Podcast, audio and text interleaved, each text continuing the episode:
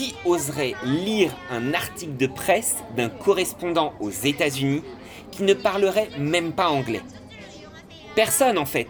Mais pour les pays d'Asie, dont les Corées font intégralement partie, cela ne semble pas poser de problème. Or, là, il y a réellement un gros gros problème. Radio Tangun, épisode un. Bonjour à tous et bienvenue sur la première émission de Radio Tangun, le podcast décomplexé qui débat, s'interroge, pense et décrypte les Corées. Ici, on parlera autant du Nord que du Sud, on abordera l'actualité comme l'histoire ancienne, le tout loin des idées reçues et hors des sentiers battus. Et ici, comme en Corée, on préfère toujours quand c'est bien piquant. Bonjour à tous, je suis Manon et je suis accompagnée de Brian. Et quoi de mieux pour une première émission que de se présenter ? Alors qui sommes-nous ? Pourquoi avons-nous décidé de produire un podcast sur les Corées ? Que sont ces Corées plurielles ? De quoi allons-nous vous parler dans cette émission ? Nous sommes là pour y répondre et c'est sans plus attendre que nous lançons le premier épisode de Radio Tangun.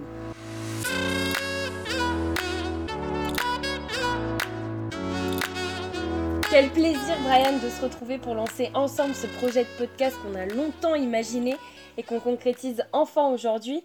Et c'est marrant parce que dans la vie, on peut le dire, au-delà du fait d'être de grands amis, on travaille ensemble au sein de l'association Revue Tangun depuis maintenant... Euh... Je dirais deux mille quinze. Salut Manon. Oui, depuis deux mille quinze, donc cinq ans déjà. C'est vrai que ça fait un moment qu'on parle de produire quelque chose ensemble pour parler d'une façon différente de la Corée. Et l'idée d'un podcast, on doit le dire, s'est vite imposée. Déjà parce qu'on adore échanger ensemble, mais aussi parce que manifestement, nous ne nous retrouvions pas dans la façon dont la Corée était traitée jusqu'ici. Et dans le même temps, il nous a semblé intéressant de produire un contenu différent de l'écrit, quelque chose de beaucoup plus vivant. Il nous est apparu aussi nécessaire de vous proposer, à vous auditeurs, un contenu novateur à propos de la péninsule coréenne, tant l'espace offert à cette partie du monde est restreinte. Entre une parole journalistique qui est en fait très cliché, qui est mal renseignée, avec des gens qui ne parlent pas coréen, et des contenus numériques très amusants et très frais, mais qui sont présentés par la toujours plus grande communauté des passionnés de la Corée, qui, elle aussi, est en demande de contenu plus dense. Enfin, il nous a paru évident, en plus de nos travaux de recherche en doctorat, au sein de laboratoires de recherche, d'offrir un propos plus décontracté, un peu moins scientifique, mais tout aussi éclairé et passionnant à propos de l'étude de la Corée. C'est vrai, et pour cette première émission, on a pensé que c'était plus simple et beaucoup plus sympa si on prenait le temps de se présenter et de présenter ce podcast, en espérant évidemment qu'il vous plaira. Alors je l'ai dit tout à l'heure, je m'appelle Manon et j'ai commencé à m'intéresser à la Corée vers mes douze ou treize ans quand j'étais au collège. Et à l'époque, j'avais appris en autodidacte le japonais, qui n'était pas une langue autant sollicitée qu'aujourd'hui. Et puis j'avais eu envie d'apprendre une seconde langue asiatique, une autre langue que le chinois, et je suis tombée sur le coréen et là, la magie a opéré. Et après mon bac en deux mille treize, je suis partie à Paris pour faire une licence de coréen à l'Institut National des Langues et Civilisations Orientales, qu'on appelle plus souvent l'INALCO. J'ai été diplômée trois ans plus tard, et puis après ça, j'ai fait un premier travail de recherche sur l'insertion des Nord-Coréens en Corée du Sud, toujours à l'INALCO. Et puis finalement, en deux mille dix-huit, je me suis réorientée et j'ai intégré l'école des hautes études en sciences sociales, le H E S S, pour y faire un master en études asiatiques, dont j'ai été fraîchement diplômée cette année. J'ai travaillé sur les parcs de loisirs et les pratiques de loisirs à Pyongyang, mais ça, j'en dirai pas plus puisque ce sera l'objet d'une émission spéciale dans les semaines à venir. Je vais laisser maintenant la parole à Brian pour qu'il se présente à son tour. Bah alors moi, vous l'aurez bien compris, je suis Brian et j'ai commencé à m'intéresser de façon large à l'Asie à travers des photographies qui ont été rapportées par mon grand-père qu'il a prises lorsqu'il était radiophoniste sur un navire diplomatique. Euh, en traversant toute l'Asie depuis euh, Ceylan, Sri Lanka, jusqu'au Japon, entre dix-neuf cent vingt-neuf et dix-neuf cent trente-quatre. Puis après, j'ai été pris dans la vague de la culture pop japonaise, avec les animes, les mangas, les dramas. Et j'ai eu une première approche de la Corée à travers euh, les dramas, justement, les séries coréennes, qu'une amie du lycée me passait sur des clés U S B. Et je me souviens, à l'époque, c'était Coffee Prince. Et donc après mon bac, je suis parti tout seul, à dix-huit ans, pour traverser toute la Corée du Sud et le Japon. Et à mon retour, j'ai décidé de commencer des études de coréen et de japonais à l'INALCO aussi. Après différents changements de direction, J'ai fini mes études avec un master en études coréennes, une maîtrise de vietnamien et un diplôme avancé en chinois mandarin. Et je suis parti aussi étudier au Vietnam, à l'Université nationale et à l'Université de pédagogie à Saigon, au Ho Chi Minh Ville, et ainsi qu'en Corée du Sud, au sein des Archives royales. En deux mille quinze, j'ai fait partie du premier groupe d'étudiants français étant parti étudier en Corée du Nord, à l'Université centrale Kim Il-sung à Pyongyang. Et depuis mon master, je mène des recherches en histoire de l'art du bouddhisme coréen. J'ai commencé une thèse à l'Université de Paris, ex-Université Paris Diderot Paris sept, et je m'intéresse aux questions de discours dans les images, aux questions de genre et aux questions d'usage de ces images dans le bouddhisme en Corée. Au retour de notre séjour en Corée du Nord, il nous a semblé important de proposer une nouvelle analyse du territoire et des sociétés coréennes, tant ce que nous avions vu sur place euh, était différent du discours ambiant. C'est pour cela que nous avons pris place dans l'association Revue Tangun, qui aujourd'hui œuvre pour une nouvelle approche de la Corée et propose des séjours d'études sur place, mais ça, comme c'est toi qui l'organise et que c'est une autre histoire, je te laisse le raconter. Ouais, c'est vrai qu'après ce premier voyage, les choses se sont un peu accélérées pour la revue Tangun, qui est à la base une revue papier publiée depuis deux mille sept chez l'Harmattan. Et on va pas aujourd'hui parler de l'histoire ou de la fondation de cette revue, mais on invite quand même nos auditeurs à jeter un petit coup d'œil aux numéros qui ont été publiés jusqu'à aujourd'hui. On mettra un lien dans la description pour que chacun puisse aller, aller regarder. Et puis, d'ailleurs, en fait, on n'a on a jamais réellement expliqué pourquoi est-ce qu'on avait fait le choix euh, de s'appeler la revue Tangun. C'est assez simple, Tangun, c'est le dieu fondateur de la Corée antique. On pourra parler de l'histoire de cette légende et du mythe euh, qui l'entoure, mais étant donné que notre but était de déconstruire les idées reçues, on a pensé que c'était un joli pied de nez, et quoi de mieux qu'un, qu'un mythe fondateur commun aux deux Corées pour, euh, pour notre association. Et pour en venir aux activités récentes de, de l'asso, de mon côté, moi je suis en charge de la gestion du site internet et de l'organisation des séjours linguistiques à l'université Kim Il-sung à Pyongyang. Et l'association, elle, elle propose plusieurs activités, euh, la revue papier, je l'ai dit juste avant, mais également aussi des, des articles qui questionnent la Corée contemporaine et ancienne, des traductions nouvelles euh, qu'on peut aussi euh, retrouver euh, en ligne sur notre site internet. Puis parallèlement, l'équipe elle organise des séjours en Corée du Nord qui sont destinés aux étudiants qui souhaiteraient étudier le coréen en Corée du Nord, mais également à celles et ceux qui souhaitent découvrir le pays autrement qu'à travers des circuits touristiques qui sont très souvent balisés et, et assez euh, banals, je dirais. Notre association, euh, elle n'a pas de position partisane, nous on est apolitique, et notre mission elle est d'offrir des pistes de réflexion sur la Corée du Nord, sur la Corée du Sud, voire même de la troisième Corée, la Corée chinoise, sur laquelle on pourra également revenir dans de prochaines émissions. Vous l'aurez compris, Radio Tangun c'est une des cordes euh, qu'on possède à notre arc et un des supports qu'on utilise pour parler des Corées. Et d'ailleurs, en étant à la revue Tangun, on a bien compris qu'il y avait un réel intérêt, autant pour la Corée du Nord que pour la Corée du Sud, avec les deux ayant des publics très différents, mais avec la même curiosité pour ce territoire. Et je pense qu'on arrive à un moment où il n'a jamais été aussi nécessaire de parler de ces deux pays. Ouais, c'est vrai, et puis surtout, on a vu un intérêt grandissant pour la Corée, surtout du Sud, hein, par rapport à l'époque où nous, on a commencé à s'y intéresser. Il y a une petite dizaine d'années, le phénomène sud-coréen débutait à peine, et aujourd'hui, euh, on voit mal comment est-ce qu'on pourrait passer à côté. On se rend compte surtout qu'il y a un enthousiasme énorme pour la Corée du Sud, pour sa technologie, ses groupes de K-pop, sa gastronomie, euh, ses grandes villes, et cetera, et cetera. Et puis, pour la Corée du Nord, on reste quand même au niveau du fantasme, des suppositions, et on s'en contente en fait très largement dans les médias euh, dits traditionnels. Et c'est intéressant aussi de, de constater que les deux pays sont presque systématiquement traités sur les mêmes supports. On retrouve la Corée du Sud dans des magazines euh, spécialisés, mais pas, pas uniquement, dans des vlogs sur YouTube ou dans des vidéos dans lesquelles on traite de sujets... Euh, Euh, je dirais classique, type euh, chirurgie esthétique, euh, industrie musicale, street food, et cetera, et cetera. Et puis pour la Corée du Nord, c'est différent. Je prends évidemment euh, le contexte français, puisque le contexte anglo-saxon est plus particulièrement américain. C'est un contexte qui est différent du nôtre. Et si on regarde un peu ce qui est produit sur la Corée du Nord en France... Eh ben, c'est assez affligeant, hein, on va pas se mentir. Le peu de littérature qu'on possède se limite finalement à des essais journalistiques parfois douteux, qui rabâchent sans arrêt les mêmes arguments, les mêmes constats, comme si finalement la Corée du Nord était un pays totalement figé. Et là, euh, je parle même pas des émissions télévisées qui racontent constamment, mais vraiment constamment, le même récit. Et pour nous qui étudions euh, ces pays-là, c'est assez faci- fatigant euh, pardon, de devoir se confronter à ce genre de production euh, parce que nous, on étudie euh, réellement les pays en question et que nos travaux, nos recherches euh, prouvent l'inverse de ce qui est raconté dans ces, dans ces supports-là. Il euh, y a très peu d'ouvrages ou d'émissions en réalité que moi, en tant que chercheuse, je serais en mesure de recommander à quelqu'un et euh, pour pas vous mentir, euh, ça m'attriste un peu. Euh, c'est aussi pour ça euh, qu'on voulait créer et produire notre propre émission parce qu'on est convaincus qu'il est possible d'offrir des lectures différentes sur les deux pays.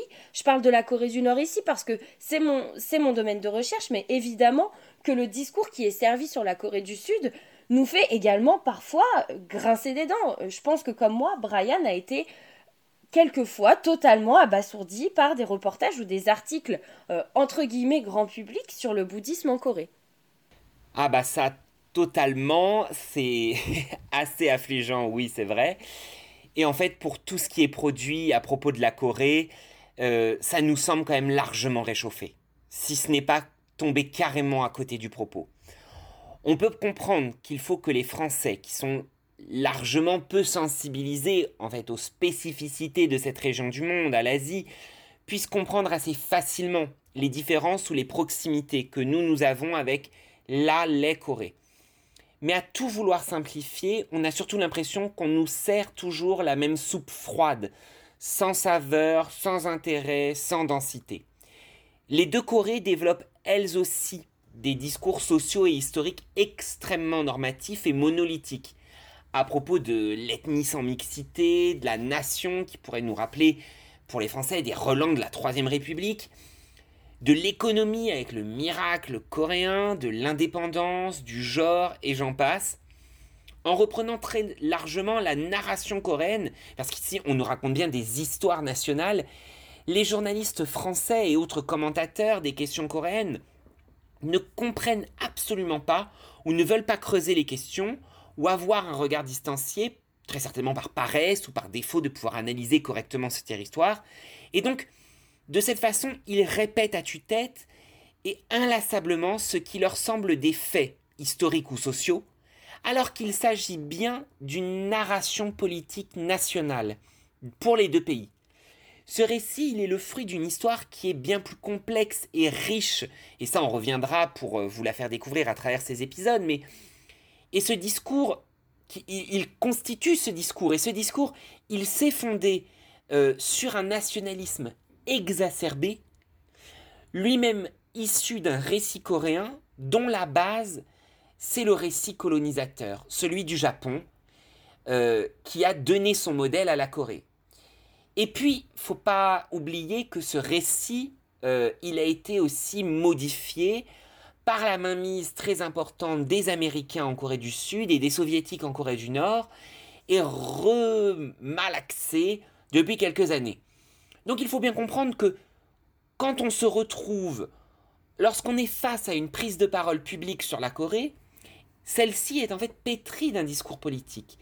Qu'il soit coréen avec un S au pluriel, qu'il soit français ou américain, et ce, ce message, ce discours politique, il a totalement été intégré massivement par les journalistes et les commentateurs.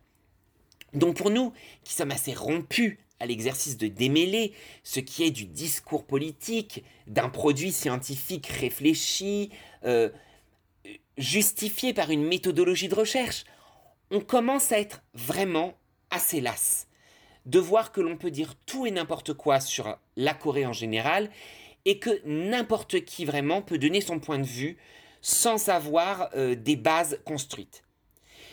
Mais parler de la Corée dans la presse ou sur Internet ne rend pas plus légitime, en fait, que d'être un simple commentateur du café du commerce. Et y aller n'est pas non plus souvent gage d'une parole très éclairée. Bon, concrètement, qu'est-ce qui fait que d'abord, ce podcast offre une approche différente sur les questions qu'on a évoquées, et puis qu'est-ce qui fait que nous, on peut, avec une certaine légitimité, proposer un contenu sur la Corée qui est loin des discours préconstruits? Déjà, comme tu as commencé à le dire, les sujets traités ici seront radicalement différents de la soupe froide habituelle. excite le nucléaire nord-coréen, excite la K-pop et le soft power sud-coréen, excite les cinq mille ans d'histoire et au revoir à l'invention de l'alphabet coréen par le roi Sejong. Ce podcast n'a pas vocation à colporter les clichés, ni à être une foire folklorique. Et si quand bien même nous traiterions ces sujets, c'est justement pour en défaire les a priori et les discours préconstruits. Après, pour ce qui concerne le fait que nous pensons être assez légitimes pour parler de ces questions, c'est un point important, puisque nous-mêmes, nous le disons, tout le monde a un avis sur les Corées, mais que les expertises, si on peut encore qualifier ça comme des expertises, apportées par de nombreux commentateurs, sont souvent biaisées. Alors déjà, pour ceux qui ont fait un peu de sociologie, je vais reprendre les concepts si justes de Pierre Bourdieu. D'abord, le droit d'entrée, et puis le devoir de sortie. Le droit d'entrée, c'est ce qui nous permet ici de pouvoir vous parler du sujet coréen. Sans prétention aucune, nos C V et nos travaux, en France et sur place en Corée, parlent pour nous. On vous a rapidement introduit nos expériences, et deux points me semblent importants. Premièrement, la maîtrise de la langue coréenne dans son ensemble. Qui aujourd'hui peut revendiquer un regard éclairé sur un pays dont il ne parle pas la langue?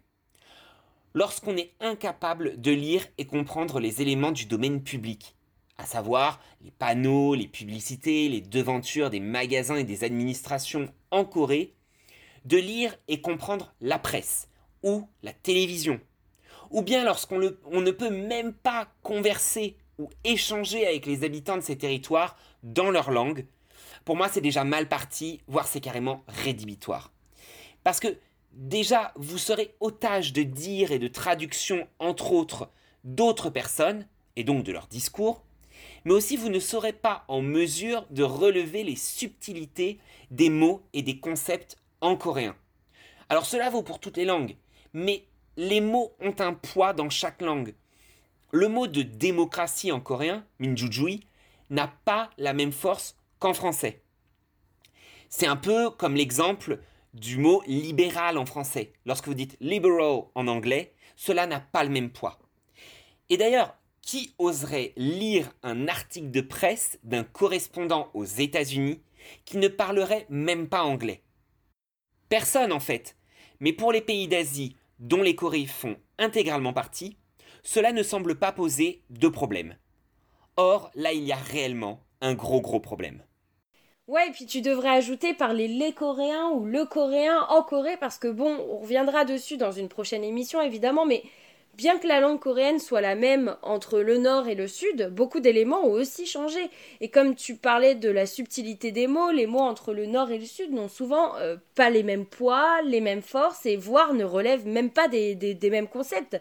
Euh, sans parler des mots qui changent, comme je pense au concept de peuple, à mettre en rapport ou non avec la citoyenneté.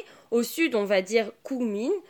Euh, au nord, on utilisera Inmin, euh, Peksang ou encore Minjung dans des contextes différents. Et je pense que c'est ce que nos auditeurs doivent bien comprendre. C'est qu'en plus de pouvoir dire qu'on a une expérience de terrain importante, aussi bien finalement au nord qu'au sud, ça implique aussi qu'on comprenne les nombreuses subtilités de la langue coréenne.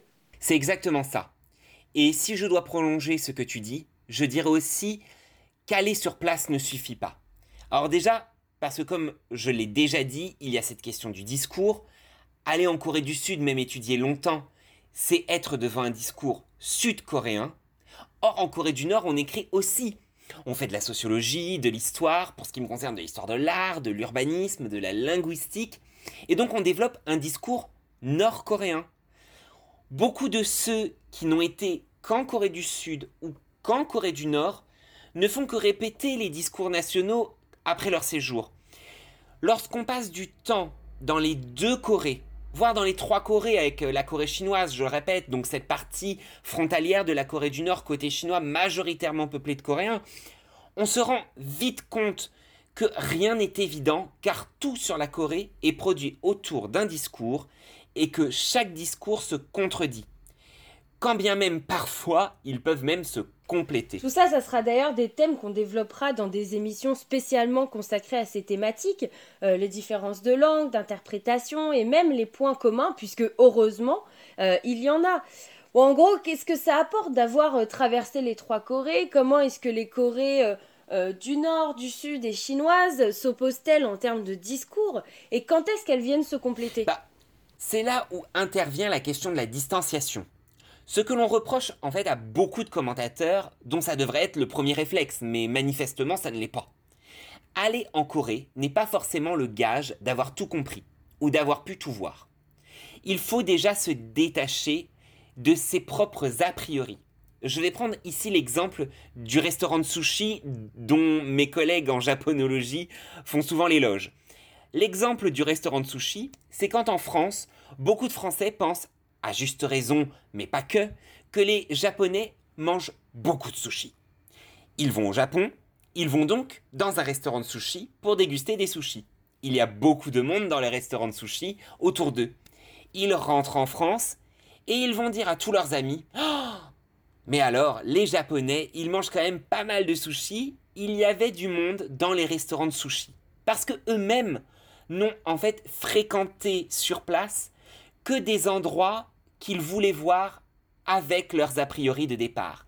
Et c'est là la différence, et je citerai le Sutra du Lotus, que j'aime beaucoup, entre croire et comprendre, et entre voir et comprendre. Et puis en plus, c'est sans prendre en compte qu'en Corée du Sud, comme au Nord, il faut souvent batailler pour voir ce qu'on veut voir dans le cadre de nos recherches.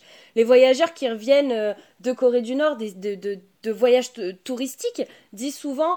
« Oh, mais les guides nord-coréens, ils nous ont montré que ce qu'ils voulaient euh, nous, nous, nous montrer. » Et sur ça, moi, je, j'ai vraiment des grosses réserves à émettre. Et j'en parlerai quand on évoquera nos voyages.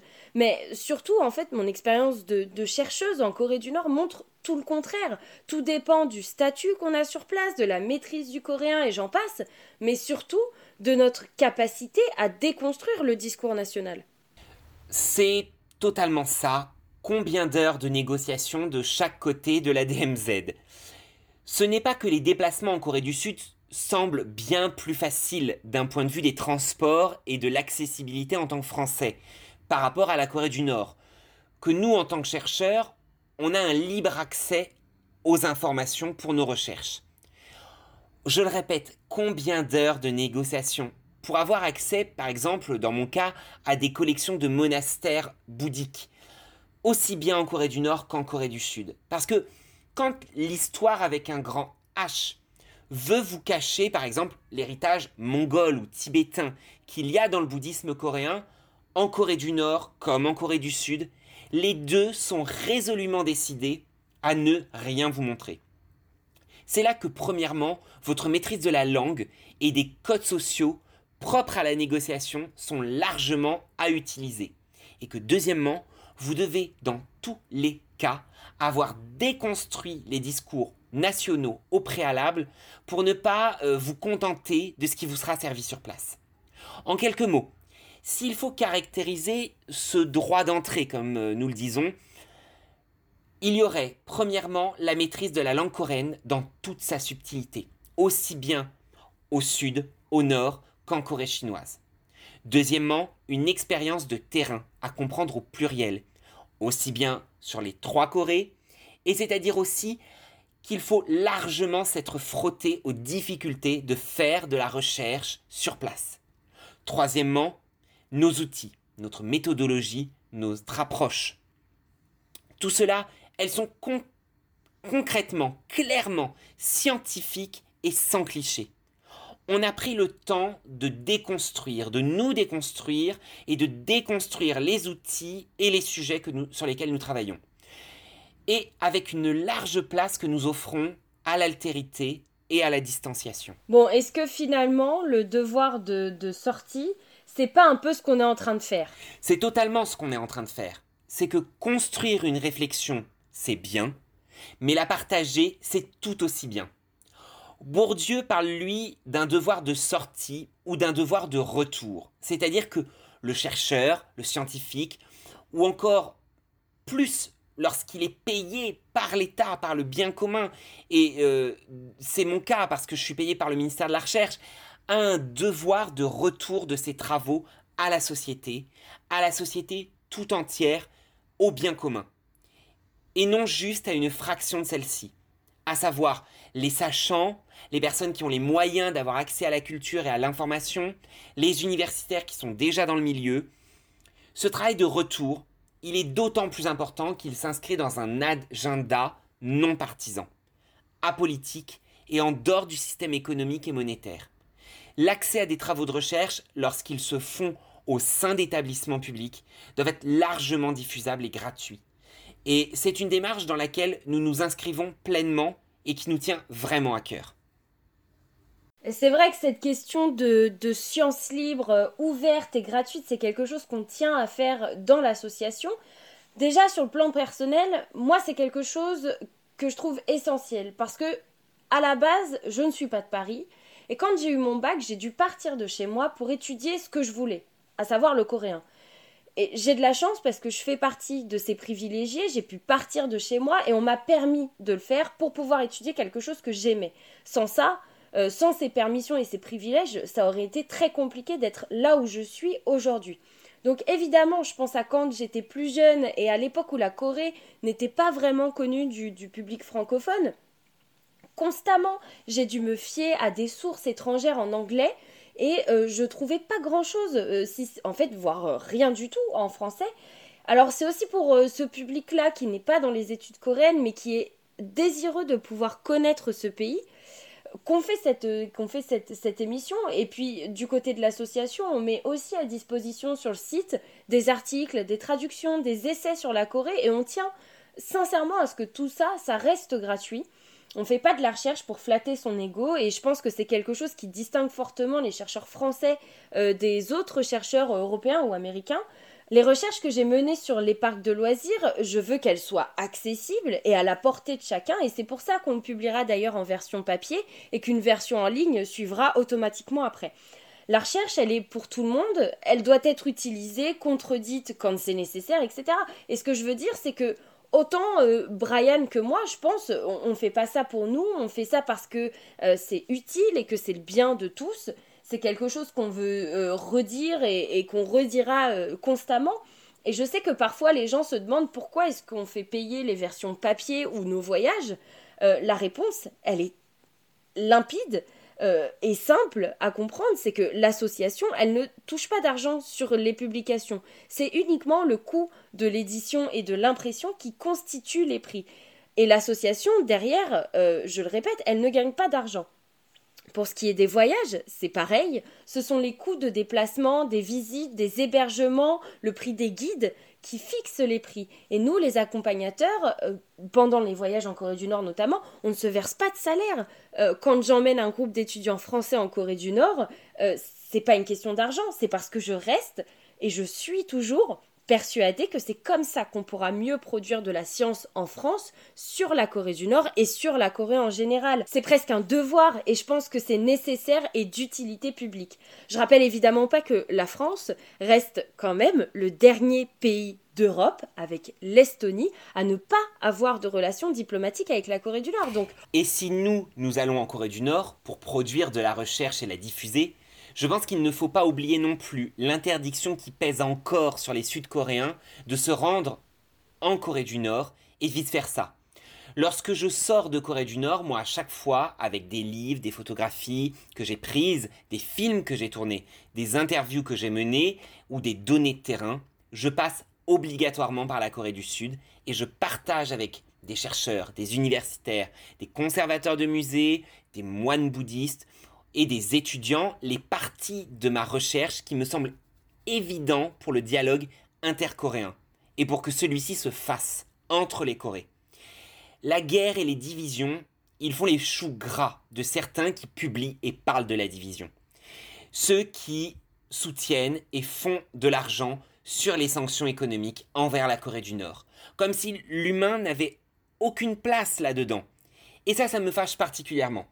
Nous avons des collègues, des professeurs, des élèves et des amis qui vivent dans la péninsule, dans ces trois Corées.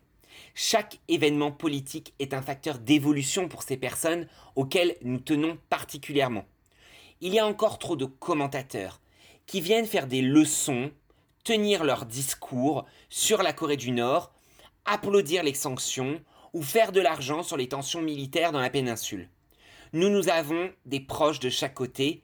Et c'est peut-être pour cela, en fait, c'est ce qui nous distingue, que la production de notre recherche, d'une recherche scientifique, elle est en fait plus humaine et plus juste, parce que moins partisane, et que certains experts autoproclamés euh, ont un discours aujourd'hui bien biaisé. Produire du savoir sur les Corées, c'est aussi s'inscrire dans une démarche de compréhension et de dialogue entre la France et la Corée du, la Corée du Nord, la Corée du Sud, la Corée chinoise, et aussi s'inscrire dans un dialogue intercoréen entre la Corée du Sud et la Corée du Nord, entre ces deux pays et la Corée chinoise. Oui, et puis notre démarche, elle s'inscrit autour de piliers qui nous semblaient obligatoires d'évoquer ici pour cette première émission avec vous. Euh, la rigueur de travail, la légitimité scientifique, la parole non partisane, la déconstruction, l'altérité, la science ouverte et gratuite qui œuvre pour le dialogue. Euh, j'espère qu'on a pu vous, vous permettre de comprendre au mieux notre approche et l'intérêt de, de cette émission, de comprendre ce que nous voulions apporter et ce que on vous propose, en espérant vous faire apprendre des choses et que tout ça ne fera que renforcer votre curiosité pour la ou les Corées. C'est ainsi que s'achève donc ce premier épisode de Radio Tangun. On espère sincèrement qu'il vous aura plu. N'hésitez pas à nous faire part de vos retours sur ce premier épisode sur nos différents réseaux sociaux qu'on vous listera dans la description. On se retrouve alors très bientôt pour une prochaine émission qui sera consacrée aux recherches de Manon sur les parcs de loisirs à Pyongyang. D'ici là, portez-vous bien, prenez soin de vous et de vos proches. Et comme on dit en Corée, 다시 만날 때까지 안녕히 계세요. 또 만납시다. Si vous avez aimé cet épisode, soutenez-nous en vous abonnant à notre chaîne, en aimant ou en partageant ce podcast. On vous remercie.